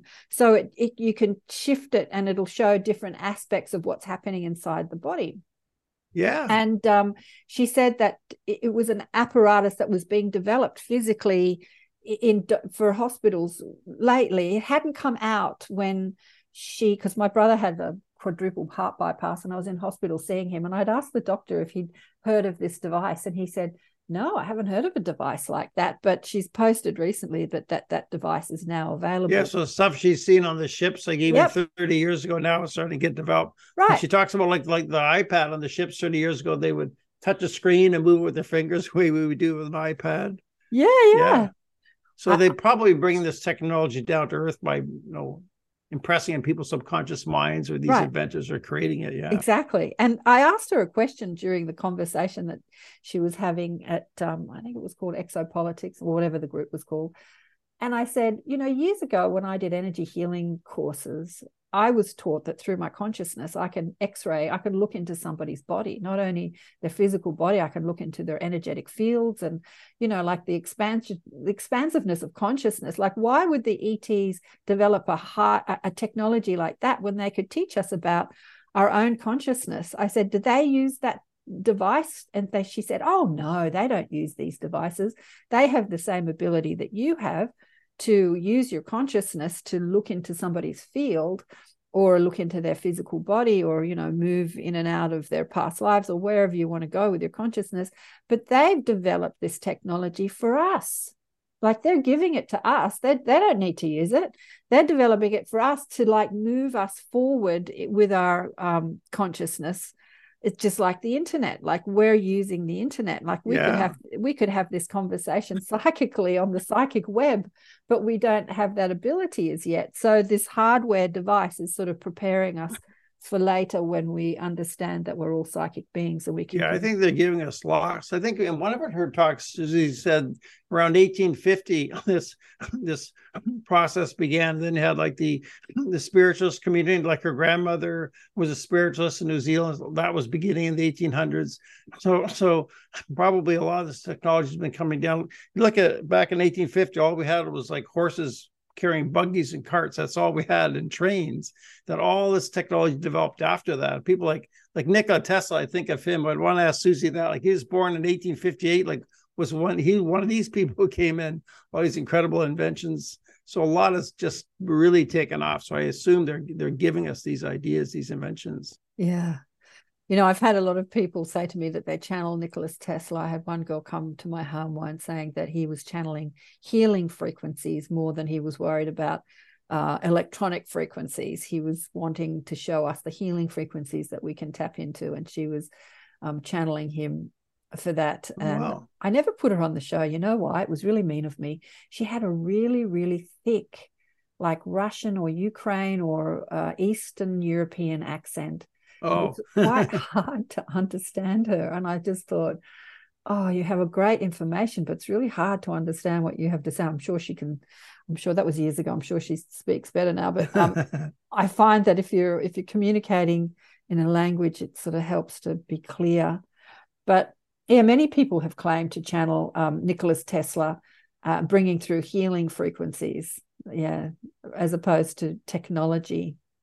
Yeah, he said the universe about frequency, vibration, and something else. These three things. He said this is how we have to understand the universe. I'm sure he's back on Earth in a form, in some human form. Hope so. doing his thing. There's a beautiful woman called Belinda Womack who channels the, uh, what she calls them the 12 archangels, but the stream of consciousness known as the archangelic forces. And she said to me that during this time of great transition in movement in our consciousness, that all the great masters and the angelic realms have um, are incarnated into physical form here on earth to be a part of this shift in in consciousness. And uh, so they're all here in some form. Yeah i think of suzy's three waves. A lot of them are coming in now because humanity needs it at this time. They need this I, shift. Yeah yeah teachers and i often think of that as i i see the younger generation they're just so prolific. When I was running the Academy of Light, it, interestingly enough, it was before the internet, so I didn't have access to the information that I do now. It was just hard to find anyone my age who was into this conversation. Everyone was having babies and making money and getting married and, you know, crawling up the corporate ladder or whatever they were doing. Yeah, no, yeah. no, one was interested in meditating and expanding their fields and consciousness. And, and so, so I was surrounded by older, retired, mostly retired women. Oh. At the time, but that has so changed. There are just so many young, incredible Yeah. teachers out there that are just coming through. There's a a young man I know called uh, Brandon Thomas. I think he just turned 40. And uh, he runs a show called Expanding Reality. And um, and he attracts all the younger teachers and light workers. And he's like, here, talk to this person on your show and talk to this person. He gave me about 20 names all at once. I think I've spoken to two of them so far, but it's just amazing. He says that he's um, he's great at this conversation of deliberate creation that I talk about he has the same energy as the Abraham stream of consciousness flowing through him. And um, he pulls you up. I love it. I do it to people too. People don't love it when you pull people up on their energy. When they make a statement of limitation and then you say, Is that what you want to create in your reality? People like go, Shut up. you know, they don't like yeah, to be yeah. pulled up. But when I make statements of limitation, Brandon's like, he's on to me. He's like, is that what you want to create? And I'm like, oh, thank you. Because I'm becoming aware of how I'm speaking into my reality a limited belief. And then I like have that opportunity. Is Yeah. that what I want to believe? And I can change that. He's really good at that. But yeah, he says that one of his mantras is he attracts the most amazing people. And he does. I think I do too, actually. But so do you, Brian. But Oh, thank you. Yeah. but yeah, So the do young, but the younger generation, he attracts that younger generation that are doing amazing things. It's just Yeah, I think of these star seeds, like the last uh, uh, 11 pages of Suzy Hansen's book, when she talks about the three waves, it sounds like like she doesn't say this is going to um, topple the new world order. When I think of our political structure, she's describing these younger people who assume positions of leadership and responsibility and power in a good way. seems they'll they'll turn the tables on on sort of this new world order that we have. So I think that's kind of the best hope I have for the future. It's like the best written plan of action I've seen to, you know, politically uh, up of level the world because the world seems so corrupt. Wonder what can you do about you know fighting the globalists? But I think this is how it's going to happen from within, like these star seeds Ah. coming in. That Mhm. seems to be how Suzy describes it without using those words. You know. Exactly. Yeah, exactly. Totally the opposite to the movie I watched last night, The Suffragette. You know, we change the world by focusing on what we want, not pushing against what we don't want. And coming Yeah, together, coming together in groups like what we're doing now, you know, we're coming together with you and and beyond being human. Like we're taking this conversation of ET communication and and reality and coming together in groups and talking about it and expanding the knowledge and instead of sort of pushing against people that say, "Oh, you're crazy, you're mad," and fighting those people saying, "No, I'm not. No, I'm not. I'm not crazy." It's like, yeah, you can say I'm crazy. That's your reality. My reality is this, and just not pushing against, not fighting, not fighting the fight. That's, yeah, there's that- a big enough nucleus of us who are really, you know, see the Ah. spiritual s- value of this and the conscious expansion. It's not like just chasing light UFOs or lights in the sky or how big was it, what angle, how what was the speed. You know, for decades they were just trying to tra- you know chase UFOs. We're into the like, what does it mean? Why are they here? It's about our consciousness. Like, like I met Grant Cameron. He said he went from like a nuts and bolts ufologist around yes, 2012 had this experience. He said, no, it's really about consciousness and it's about the experience. So he really shift his focus. Yeah, exactly. Yeah, I love Grant. I had him I had him on the show to talk Yeah. about all the ET messages in the music. I just fascinated me when Yeah. you look at the songs throughout the ages. I have a girlfriend here who's a close girlfriend. She's a beautiful singer.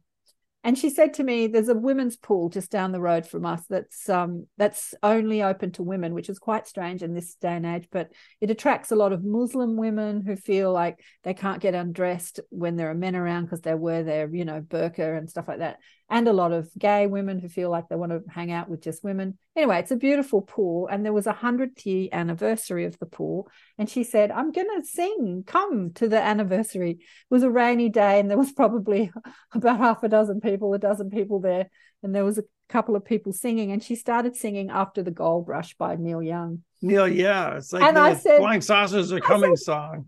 It's about ETs, don't you? And she says, It's not about ETs.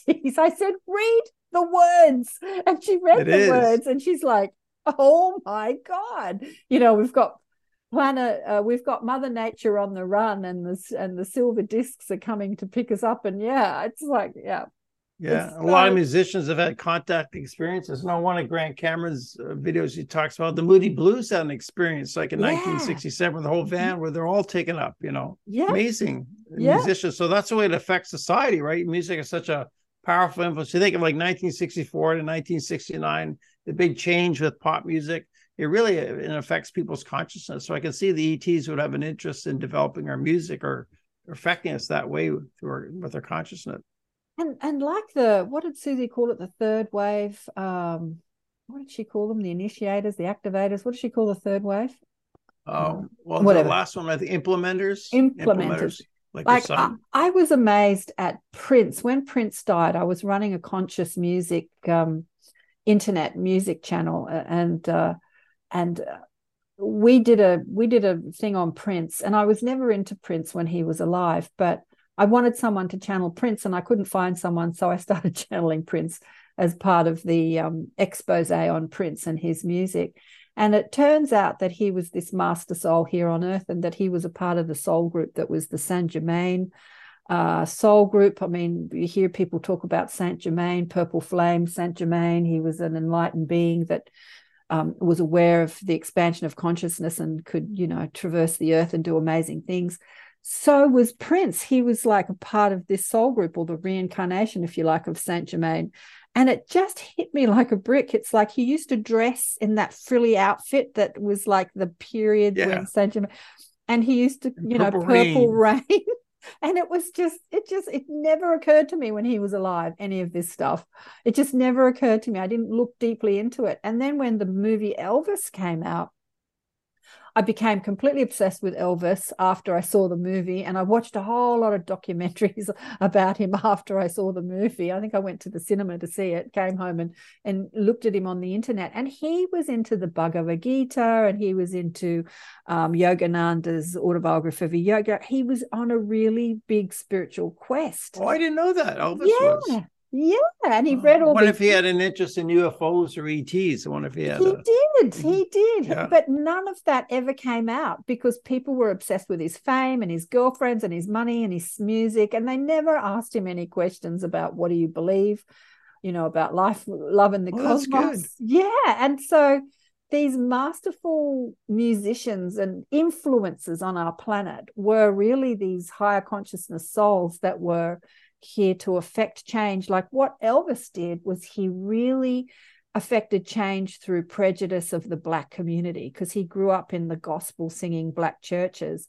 And a lot of his celebrity status he knew all these black singers and stuff. He brought them into the limelight and he connected the community the white and the black community. Yeah so, and he used their music yeah. Right. So he was a part of you know, unifying that prejudice. And, yeah, he was a masterful soul that did did that. But we just got obsessed with how good looking he was or his oh, great yeah. music, you know. Well, like, I did I did like Elvis's music. I appreciate yeah. him more after the fact. I do have an appreciation yeah. for Elvis. Yeah, yeah. Yeah, Elvis was a little thanks, bit. So thanks for sharing that about Elvis. yeah, so it's it's amazing that we just we don't take notice of these incredible beings that are on our planet doing these amazing things, unifying, unifying the split, the the separation that we're experiencing. We're so obsessed with separation. That's what criticism's all about. You're right, I'm wrong, and we're separate. Yeah. You know, you're white, I'm black, or I'm white, you're black, or you're this religion and I'm that religion. Like we use yeah, too much polarization. Polarization. You know, we, we got to get past the polarization. Yeah, yeah,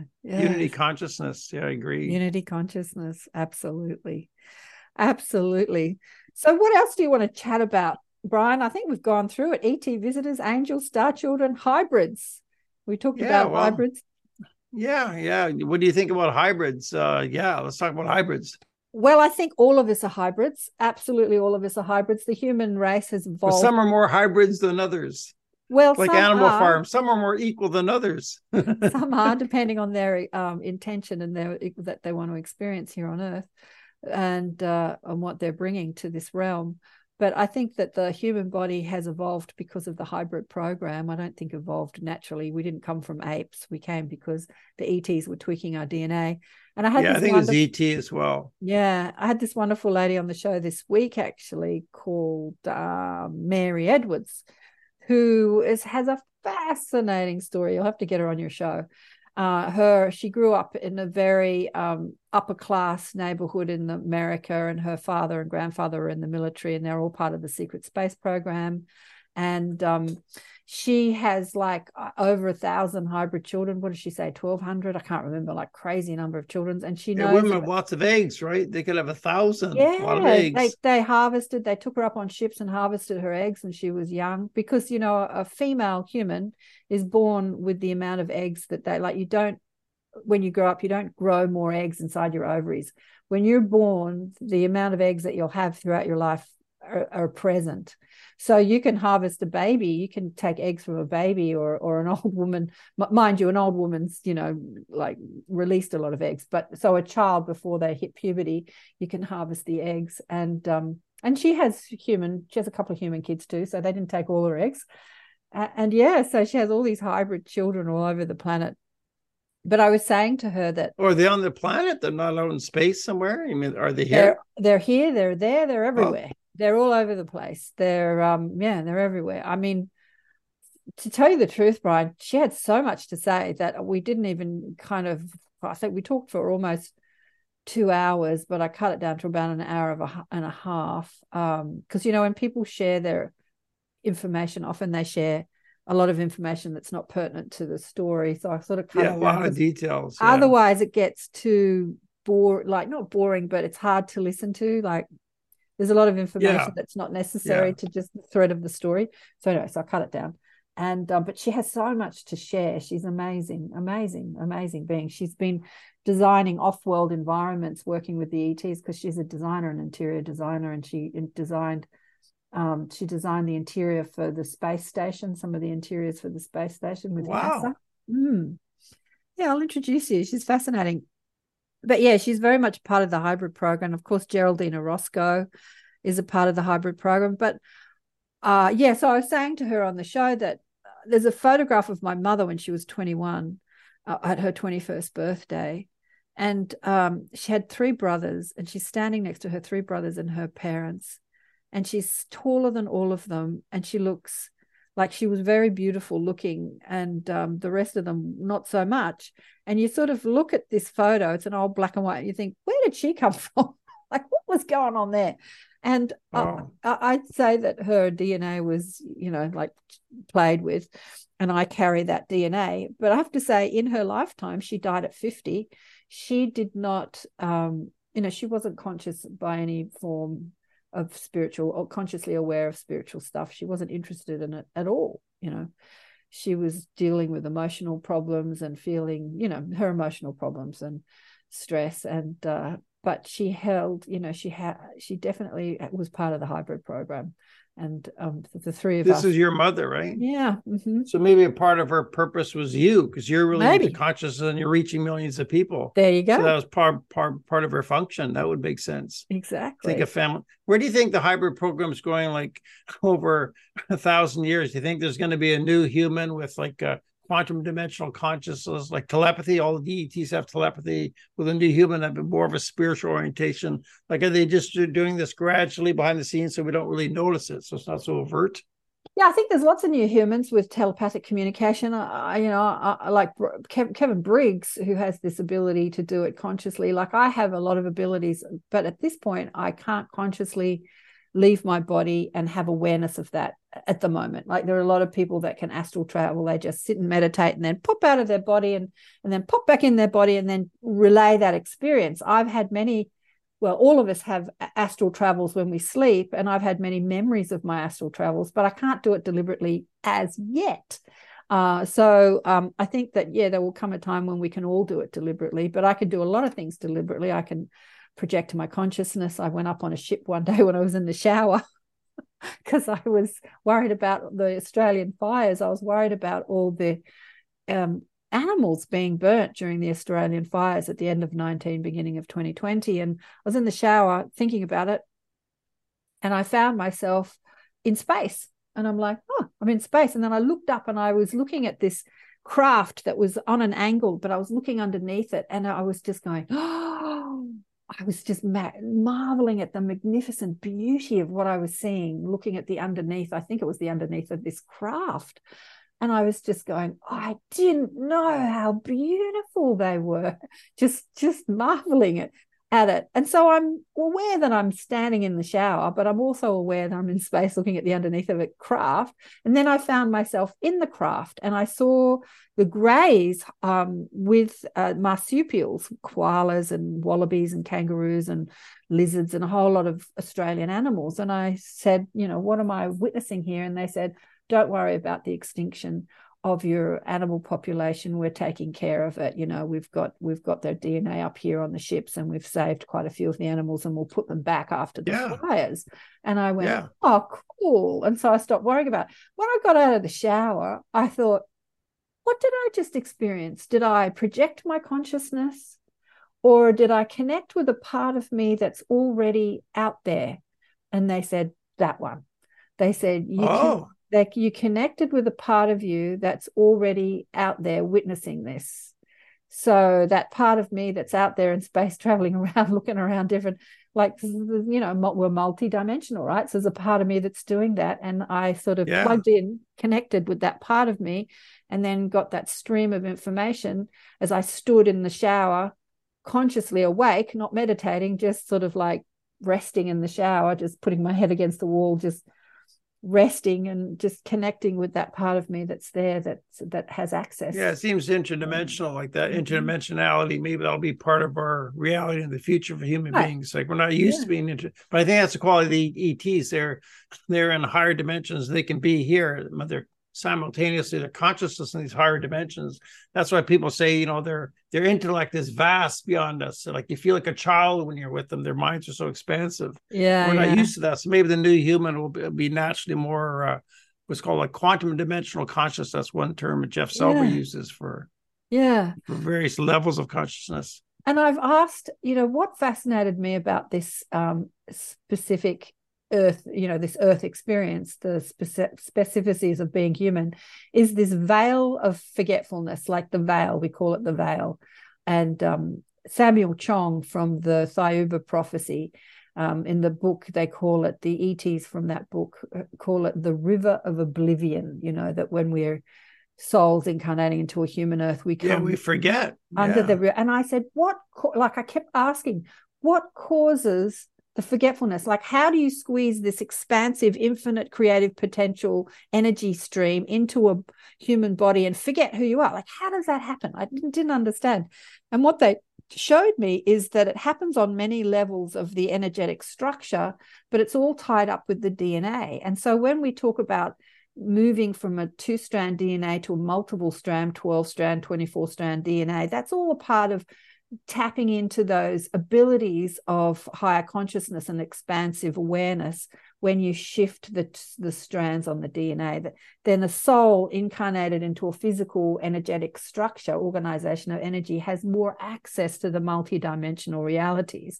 And, um, and that's what's happening in this ascension process, that the DNA is shifting so that we have more awareness of who we are and our multidimensional cells. Oh, so if we had more strands, the strands could include past life memories, but with our two strands, they're they're suppressed, I suppose. Mm-hmm. Exactly. Yeah. Yeah. And like um, Francis Key from the team books talks about the energetic DNA. So your energy structure has DNA technology as well as the physical structure. It's like it's an energetic blueprint of the physical structure. So when you shift it in the energetic structure, it shifts in the physical structure. And that's how a lot of um, DNA activations happen, you know, happen through meditation and intention and focus and decision. Yeah. So when you make a decision yeah. and line up with it, this is your experience. People say to me, How do I get my psychic abilities? They say, Stop thinking you're not psychic. Make a decision and line up with it. It really is that simple. Yeah. it's like self limiting beliefs. I can yeah. sell you a course for 10 weeks and charge you a lot of money, but or I can tell you in one second. Which is usually what I do. Yeah, yeah make yeah. a decision and line up with it. Stop saying you're not psychic and say you are. And and as you as as you tune into beliefs and start lining up with those beliefs and believing them as your reality it becomes your reality. And therefore the dna energetic and physical structure shifts because you make it so because you're i think i have to do that people are trying me tell, trying to help me get in touch with my guys and say, "Well, I'm not psychic. You know, women are more psychic than men, but maybe I just have a bad attitude about it." It's a limiting belief. Yeah, yeah. I mean, what I say to people about this whole psychic phenomena, people say, "Oh, you special gifts."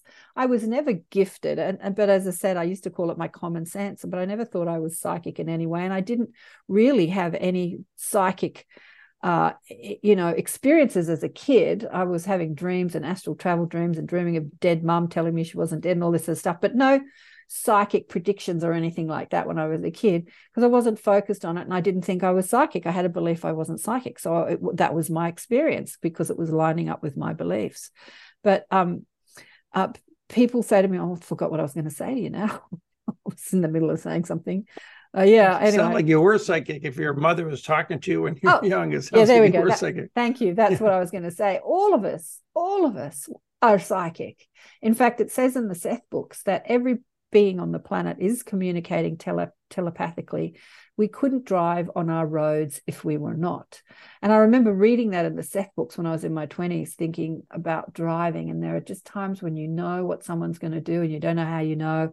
And so we are all unconsciously communicating telepathically. Yeah. We're just not aware of it. So I think so. Um, when we are born into this body, the only um, perceptual experience we have is psychic. We don't have taste, touch, smell, sight, or hearing online when we come into this human body. All of that has to come online. And so the only uh, sense we have is psychic sense. We're complete communication with our mother where um, um, and she with us. So a mother, you'll hear a mother say, "Oh, she's hungry," or "The baby's hungry," or "She's got a dirty nappy." How does the mother know what what cry the baby has? You know, they're in telepathic communication. Yeah. And so we are operating like that before we start to see and touch and smell and taste.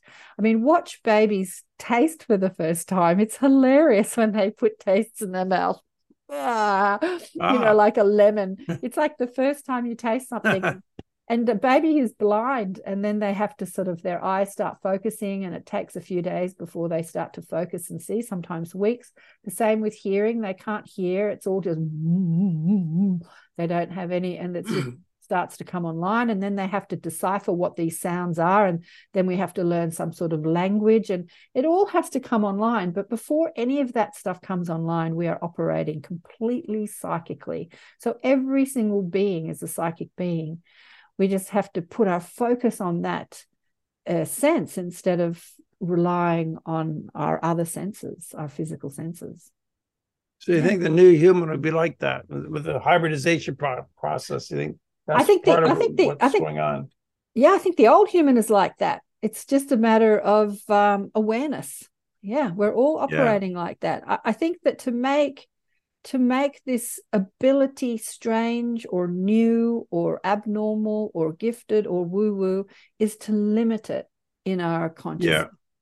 Yeah. Um, but if you consider the, the ETs like the Greys and others are they don't use they don't speak, so they're always telepathic like humans uh, might be at that level in the future. Like we're not that telepathic now, not like they are. No, they've actually shown me how their telepathy works, and it is incredible. They've said to me, You humans don't have the agility of mind to utilize your telepathic abilities yet. And I said, How's that? Why? They said, With your focus, you're all over the place. You're thinking of that, you're thinking of this, you're thinking of that. You don't yeah. know how to focus streams of thought. And, and it's like this operating system. So at the moment, we're on a Zoom operating system. There's that stream of thought. And then the email operating system's open. And then the browser's open on Facebook yeah. or what. And there, yeah. there's different streams, right? And as we look on our computer, we focus this way and we have an experience and we focus this way we have an experience and we focus this way. But it's all happening simultaneously. So they said this is how thought operates. So we're having these different streams of thought. As a telepathic being I can talk to a crowd of people and send different streams of thought to each individual differently. Or I yeah, can that's send, what the mantids do, right? I can send one stream of thought to this group and they all receive the same thought or individuals can receive a different stream of thought and i can block someone from you know having this access to this and i can like it's the agility of mind is just yeah. so advanced and it, they've shown me how it works and i'm like whoa I, I you know i haven't got a hope well i shouldn't say that's a limited thought but i i look forward to the day where i can be as agile in mind as they are. Yeah yeah. Yeah suzy describes that up, up in the Kraaflin lecture hall there's a mantid there and put these thought packets into you know mm-hmm. dozens of minds for different people different thought streams which yeah. they'll use later in the future. Yeah. and she described how you know when they, they were saying that humans aren't ready for disclosure they would close off some people who couldn't accept that but they but they would communicate with her because she understood disclosure had to wait. So it's such a complex mind. I think of these mantid brains or these ancient greys, it's such vast minds, how they can do that, just yeah. beyond us, you know. Yeah, yeah. And they do it effortlessly. You know, it's just part of their operating system but yeah as we expand we're learning these we're learning these so you know this story this conversation about deliberate creation is all about where you're flowing your energy where you're focusing your energy how you're so much of us human talk is tuned into the fear-based negative stuff. You know as i say we judge others. We say ah oh, bloody politicians this is not right. Yeah, yeah you know, and we negativity. and we don't understand that in that moment we are flowing our energy into something we don't well like we don't have the understanding or the remembrance of who we are as powerful beings. Well, i agree and then, yeah. and then shit happens in your life and you feel victimized by it. And like I, I remember when i was listening to a lot of abraham stuff I had a fight with my then husband at the time. And I thought, oh, I'll just get out of the house. We were fighting about who knows, can't even remember it was that long ago. But my little my daughter was a little girl at the time, and I said, Come on, we'll go and get a DVD. This is like before the internet, I had to go to the shop to get a DVD. And we went to the shopping mall, and there was a crystal shop there. And I had this lovely interaction with this woman in this crystal shop. And I bought my daughter a little crystal. And then I went next door to the DVD shop and I popped uh, the DVDs that I wanted to rent on the counter. And my daughter had put her crystal on the counter. And as this girl picked up the DVDs, she knocked the crystal off the counter and it smashed all over the floor. This brand oh. new. Oh. And I remember being upset, and my daughter was upset. And the woman behind the counter got absolutely aggressive and started abusing us. And she ordered us out of, she wouldn't rent us the DVDs. She ordered us out of, it was her fault but she got really defensive and aggressive and started abusing us. And I was all indignant about it. You broke my daughter's crystal. And anyway, and it was all this like fluff. And then I came home to my husband and I'm all up in this like, oh, this terrible thing happened. And I'm thinking to myself, because I'm really aware that I'm the creator of how did I create that? Because I'd had this lovely interaction with the crystal lady, and then this horrible thing happened. And he said, You left the house with that same frequency because you and I had interacted in that same frequency in our fight. And I thought, Oh, yeah, of course I had.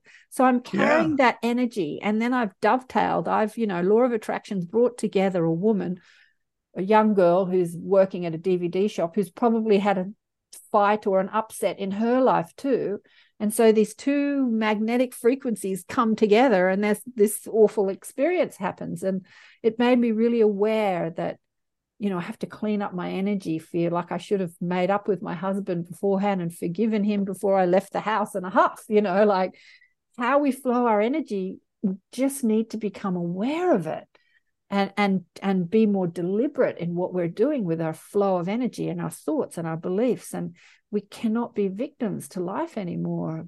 Yeah it's so true because people focus on all the negative things going on in the world. With they belong people there's always negative things going on in the world but you don't we don't need to be aware of all of them and get upset about all of them. That's just yeah. the nature of reality you know. Yeah yeah. I mean it would say the abraham conversation says if you don't if you don't like it, don't look at it. But I would say differently. I would say if you're looking at something that you don't like, find a way of, of viewing it in a way that is more enlightened. Like look at it from a from a, a higher perspective, a broader yeah. perspective. Because all contrast happens as an opportunity to grow and evolve. And so when somebody goes through a terrible thing, like what's the evolution that that soul is choosing through that heinous experience and see it from a spiritual perspective rather than the ego's perspective that wants to judge and criticize and yell about it. Yeah. Mm. Yeah, I can see negative things happening, but not not get emotional about it, not mm. have to get involved with it. That's true. Yeah. Yeah. Yeah. Well, Brian, we've been yakking for about gosh, what time is it? Almost. Yeah, should we? Yeah, about an hour and a half. Should we yeah. wrap it up soon? Yeah, maybe we should wrap it up. Is there anything else you wanted to talk about? Um, no, this is good. This is my first time hosting with Beyond Being Human. I've been in touch with Michael Ney for on and off. We've been talking over the last year, so it's great. And you're with Beyond Being Human. I think it's a great idea, the whole concept Beyond Being Human. So it's good to, to work with them as well. You know, I have my own meetup group. So you're my first person with Beyond Being Human. So this has well, been good. I appreciate it. Well, Michael joined one of my groups, which is called the Inner Sanctum. We meet twice a month, once with me at the beginning, uh, the first weekend oh. of the month. And then in the middle of the month, I have a guest teacher on, and uh, the group can hear the teacher and have t- t- chats with the teacher. Yeah, I saw and, that on your website. We should tell the audience your website. Is it karenswain.com? Yeah, karenswain.com. Right. And Michael was on the last call we had, was just with me. It was just a few of us, probably about half a dozen. It wasn't a big group people come and go because it's just a chat. It's like it's just a, the first meeting of the month is with me. It's just like a catch up call. People people can talk about whatever they're going through. You know, speak about things they've listened to. It's just a catch up call. And Michael was on, so we talked extensively. And he was talking about you. He's like, "Oh, have you heard of Brian?" I'm like, "No. What's his? Show me." Yeah, and then I found myself on your Facebook page, and that's when I sent. Yeah, you, you left a comment. That's how we yeah. met. Yeah. Yeah, yeah. So yeah, then I contacted you. Yeah, because I've known about you for years, and I thought oh, I'm going to contact Karen Swain sometime. So then you left me a note first. That was good. Yeah. Yeah. Yeah. So people can find you there. Your website, karenswain.com. They can contact you, and you've got a lot of things going on there. Mm. Yeah, I have got a lot of things going on. You asked me about the future. I totally didn't answer that question for you before, but yeah, the oh, future oh, is the future is bright. the future. I think so bright. too. There could be could be a cataclysm between now and then, but after that, I think things will be bright. I mean, things are up and down, but I think the futures of the big picture will be bright. I think.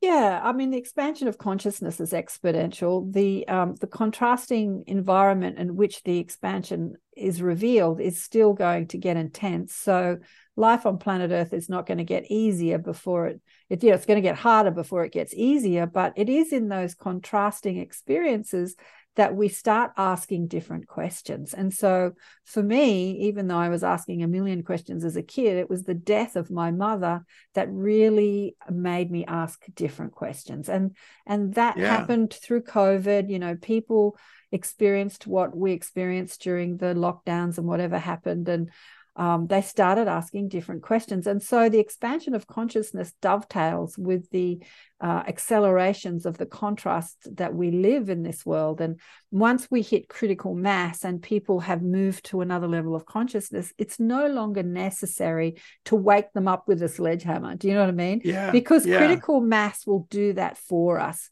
It's like once enough people say that this is the reality, then it explodes in the minds of everyone across the planet. Yeah, I think and so. that's how we humanity collectively. But in order to wake up the minority, there needs to be uh, uh, you know, contrasting dramatic, traumatic experiences.